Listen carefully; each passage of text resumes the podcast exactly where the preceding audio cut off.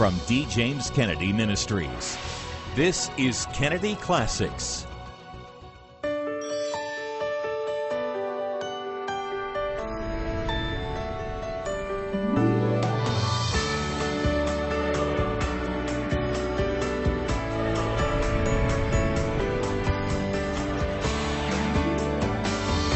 Welcome to Kennedy Classics.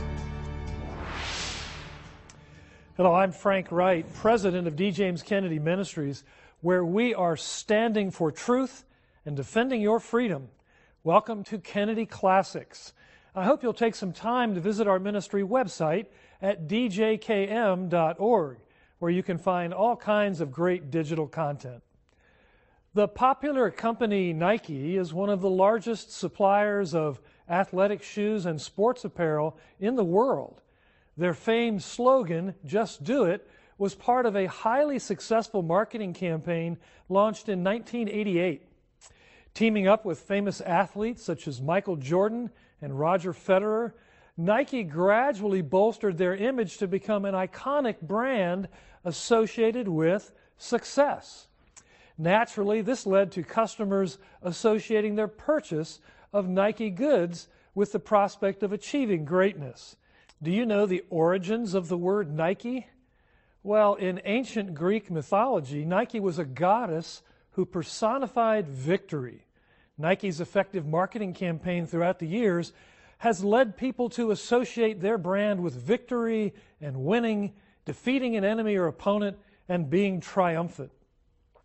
But as most have discovered, wearing a certain shoe brand or driving a particular brand of car or wearing the right clothes cannot make one victorious. We all have the same battles to fight against formidable enemies like disappointment, decline, sin, death, and Satan.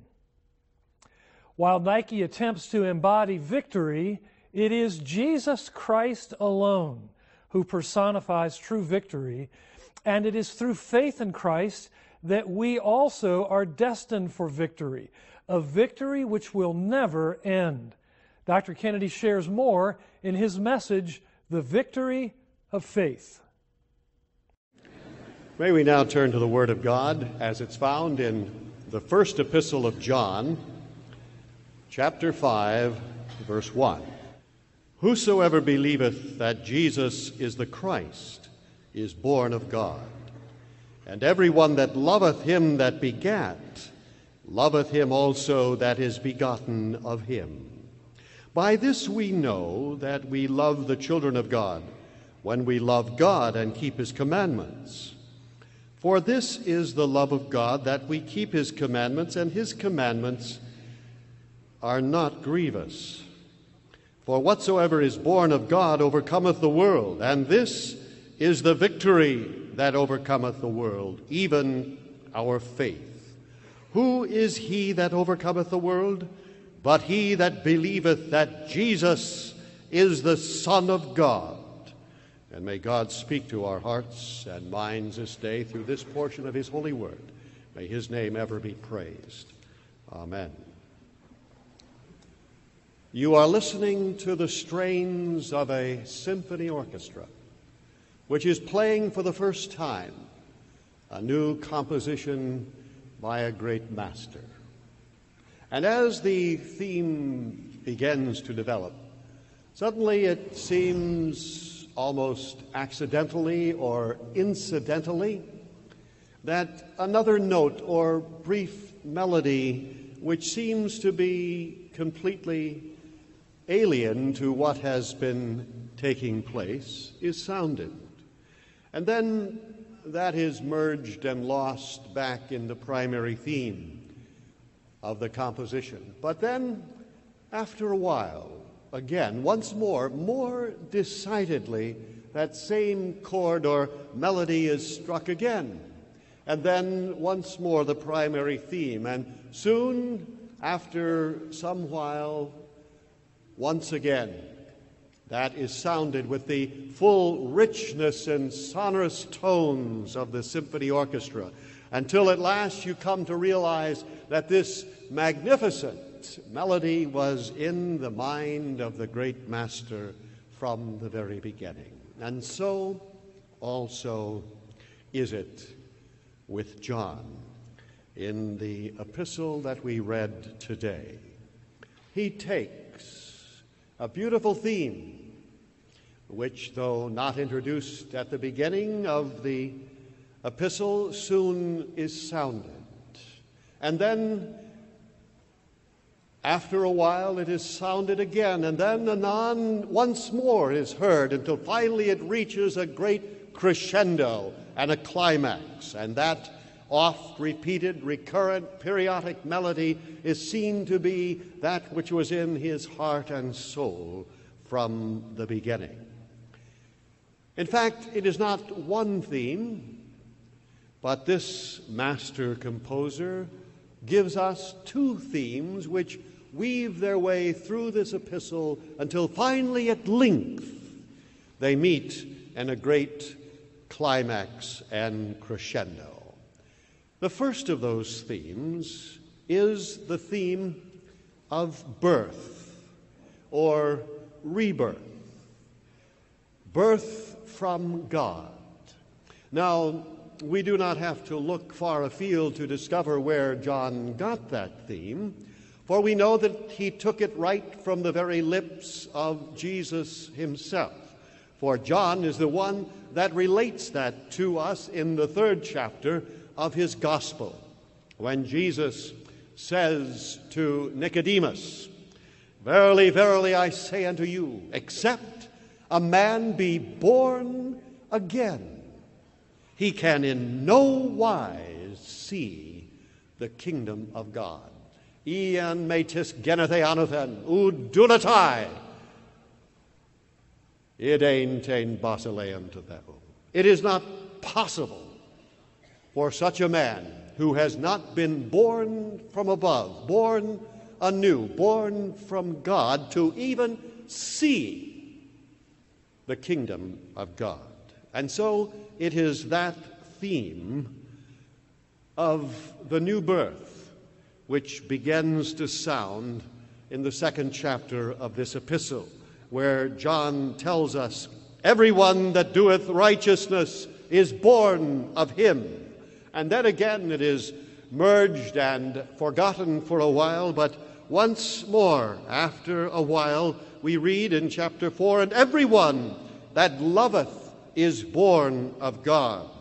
And finally, in this fifth chapter, whosoever believeth that Jesus is the Christ is born of God. And this great theme finally merges together with the other theme in this climactic verse, which is our text. But first, the other theme with which it is merged is the theme of victory. In Greek, the word is Nike, from which we get Nike, the god or goddess of victory, winged victory, it is. And this too is a theme that John has taken from the lips of Christ himself, for he reported that also in his gospel. It was but one hour away from Gethsemane, but one brutal, sleepless night away from Golgotha, where there on that blood blackened hill, hell was poured out upon the man on the middle cross. But that night, Jesus had uttered these astonishing words, knowing full well what lay ahead of him in the next 24 hours. Jesus said to his disciples, Be of good cheer, for I have overcome the world. What an astonishing statement. For one who is about to be crushed under the heel of the world, that he should offer to others good cheer when he himself, it would seem, need to be condoled and uplifted and supported. I have overcome the world. And so this theme as well is taken up by John in this epistle, and we read in the second chapter, Ye have overcome the wicked one. And again in the fourth chapter, and ye have overcome the antichrists who are already in the world. And now, at length, he comes to this final text where both of these themes are merged together. In verse 4, we read, For whatsoever is born of God overcometh the world. And this is the victory that overcometh the world, even our faith. Now, my friends, I hope that you are not blind to the great truth that John is teaching. He is teaching us that we are born to conquer. Not only that we are born to conquer, but that everyone who is born of God does conquer. Now, keep in mind that he is not talking about the physical birth. As Jesus said, that which is flesh is flesh, but that which is born of the Spirit is spirit. In fact, those who experience a fleshly birth are undoubtedly born to defeat. For it matters not how powerful they may be, how high they may climb, what accomplishments they may make, it is inevitable that the end, at the end, their lives shall go down to destruction and the grave, and finally be eaten by worms. It is a life which, because of the fall of man, is destined to defeat. But, but those who are born of God are destined for victory for a victory which will never end, a victory which has been accomplished by Christ and which we who are his followers and trust in him, a victory which we take part in. What a glorious thing that is. And this is accomplished, he tells us, by faith. A faith that sees Jesus as the great conquering king and knows that in Him we can do all things. It is a faith that defies difficulties, that mocks at obstacles, that sneers at the improbable and laughs at impossibilities and does boldly that thing which cannot be done. It is a faith which overcomes. And it is this same concept that is repeated by John in his final book of the revelation of Jesus Christ. In all seven of the letters that he writes in the second and third chapters to the churches of Asia, he concludes with the words, And to him that overcometh, to him that overcometh, to him that overcometh, I will give to sit with me upon my throne.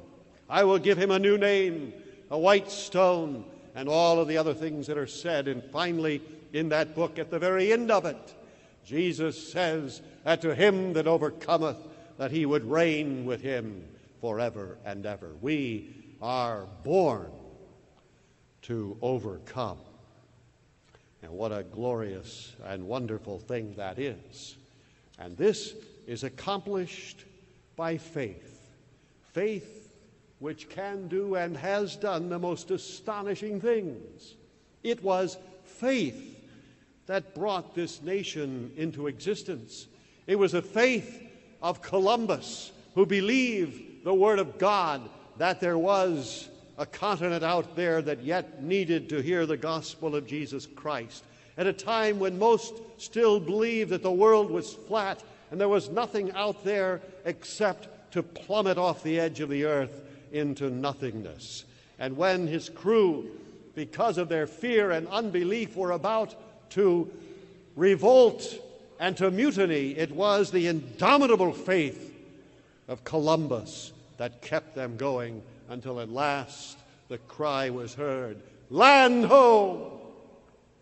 and America heaved into existence through faith. It was faith, it was the belief that electricity could illuminate our cities and lighten our homes that kept Thomas Edison going time after time, experiment after experiment, failure after failure, dozens and scores and hundreds and thousands of tries that failed, did not shake that unconquerable faith until at last the world lighted up in testimony to an unconquerable faith. It was faith that men could fly that enabled the Wright brothers to continue their investigations into all of the experiments and the theories that had been held for the last five centuries before them, that finally enabled them to break the lock that bound man to this earth and to set us toward the stars. It was faith that kept a young man going with his career in singing, even though he was humiliated time after time by his voice breaking, until finally even his coach despaired and encouraged him to give up. But he believed that he was meant to sing. And so Enrico Caruso continued by faith and the world knows the outcome. But you know, as marvelous as faith is in these areas, that's not really what John is talking about here at all. He's not talking about conquering a material world, he's talking about conquering a world of evil, as in the world of the flesh and the devil. He's talking about moral and spiritual conquests. This is what he is dealing with, which deal with the sin which lies coiled within the breast of every man and every woman, which lies, deals with the sin which is everywhere in our society today. And John is saying that we have been born anew in order that we might conquer that sin within ourselves and also within society. Have you experienced that new birth and that victory?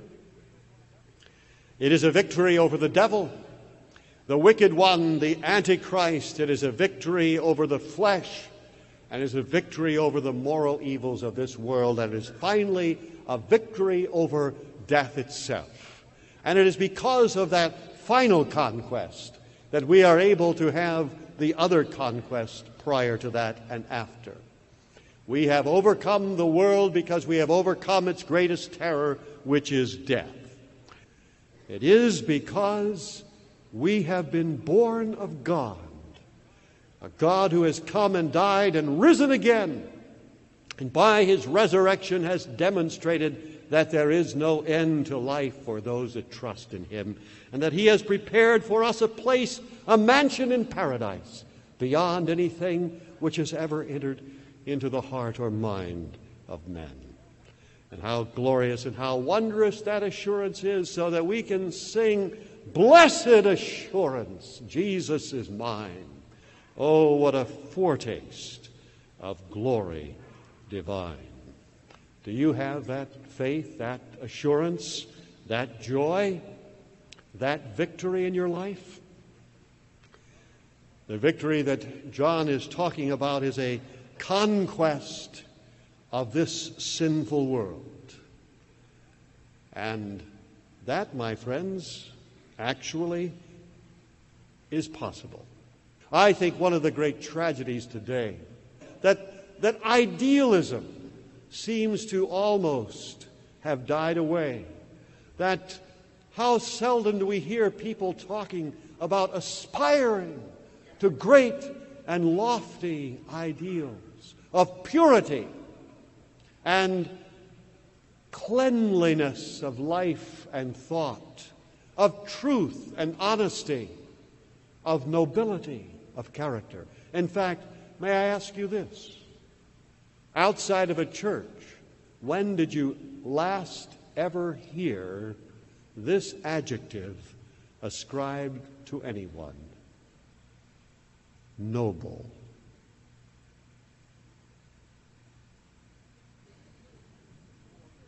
That is what you were born for.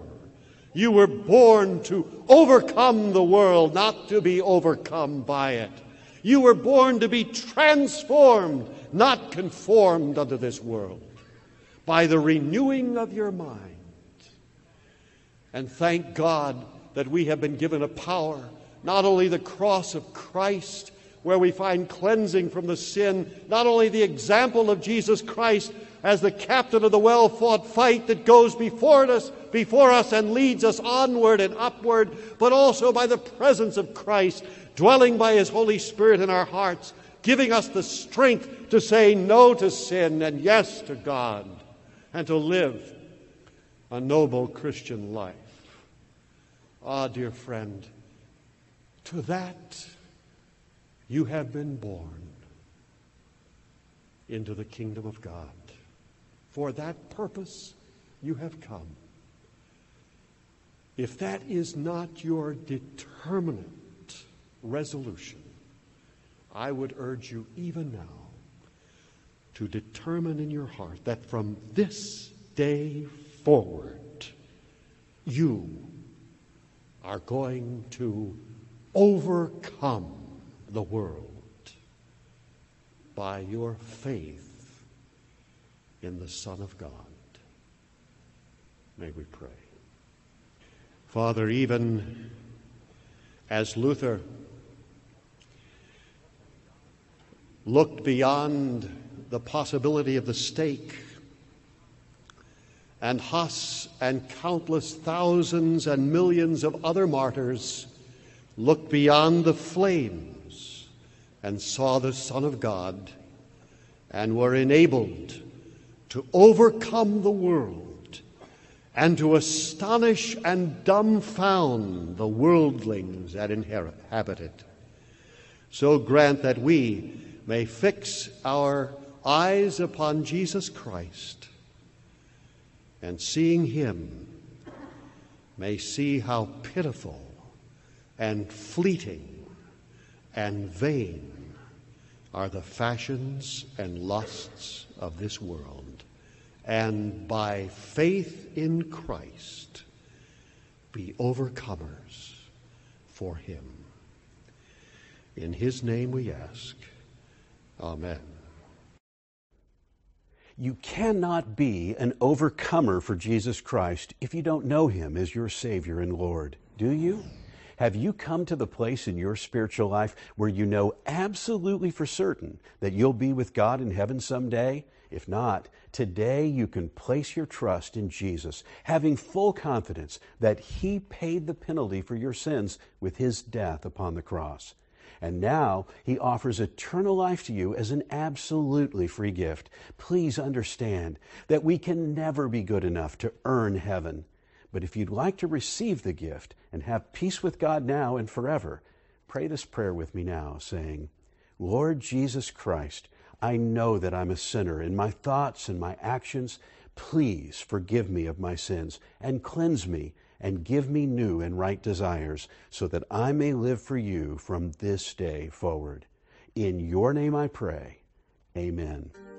If you just prayed that prayer, we have a book we'd like to send you. It's Beginning Again, which is precisely what you're doing. In these pages, you'll find encouragement in your new faith as you learn how to read and study the Bible and so much more. And it's our gift to you when you write to our address or call our toll free number. Just ask for Beginning Again. God bless you as you do. As Dr. Kennedy discusses, through Christ we can have victory over the devil, over the flesh, over moral evils, and victory over death itself. Knowing that God is able should comfort us during difficult times when it seems that the world is filled with hate and malice. The world we live in and our culture are, in fact, under attack by those who wish to do evil. Two of our most treasured institutions, the family and marriage, are specifically under attack by the radical left. We have an important resource for you that will help you better understand this barrage on our traditions and institutions. It's a special report from our ministry called The Assault on Families Parental Rights in the Crosshairs. There is a concerted movement to take authority for the child away from parents today and to give it to the government. This is part and parcel of what we call social and cultural Marxism. The Communist Manifesto even calls for the abolition of the family, which its authors saw as merely a tool of capitalism. Today, members of the far left are working through the United Nations, the government, and even the courts to redefine the family out of existence and transfer the responsibility for raising children to the state. This new special report, written by our own education specialist, Dr. Karen Gushta, explains what's happening and equips you to stand against it. We will be happy to send you a copy of this special report called The Assault on Families Parental Rights in the Crosshairs as our thanks for your generous donation to the ongoing work of this ministry. Simply write to us at D. James Kennedy Ministries, Box 11164, Fort Lauderdale, Florida 33339, or call toll free 888 332 3069. Or you can go online to djkm.org.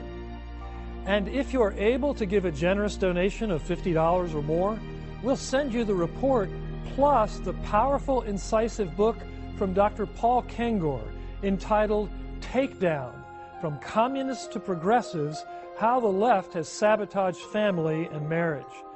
Dr. Kengor, a political science professor, will help you connect the dots between cultural Marxism, the radical left, and the ongoing movement to redefine marriage, sexuality, and gender.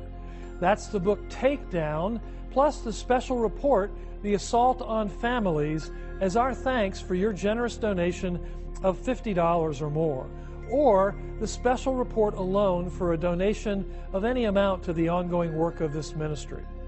Simply write to us at D. James Kennedy Ministries, Box 11164, Fort Lauderdale, Florida 33339, or call toll free 888 332 3069, or go online to djkm.org. I'm Frank Wright. Thanks for joining us for this edition of Kennedy Classics. We'll see you next time. Today's program is available on DVD or audio CD for your gift to this ministry of any amount. Please call, write, or log on to our website today. This has been a production of D. James Kennedy Ministries.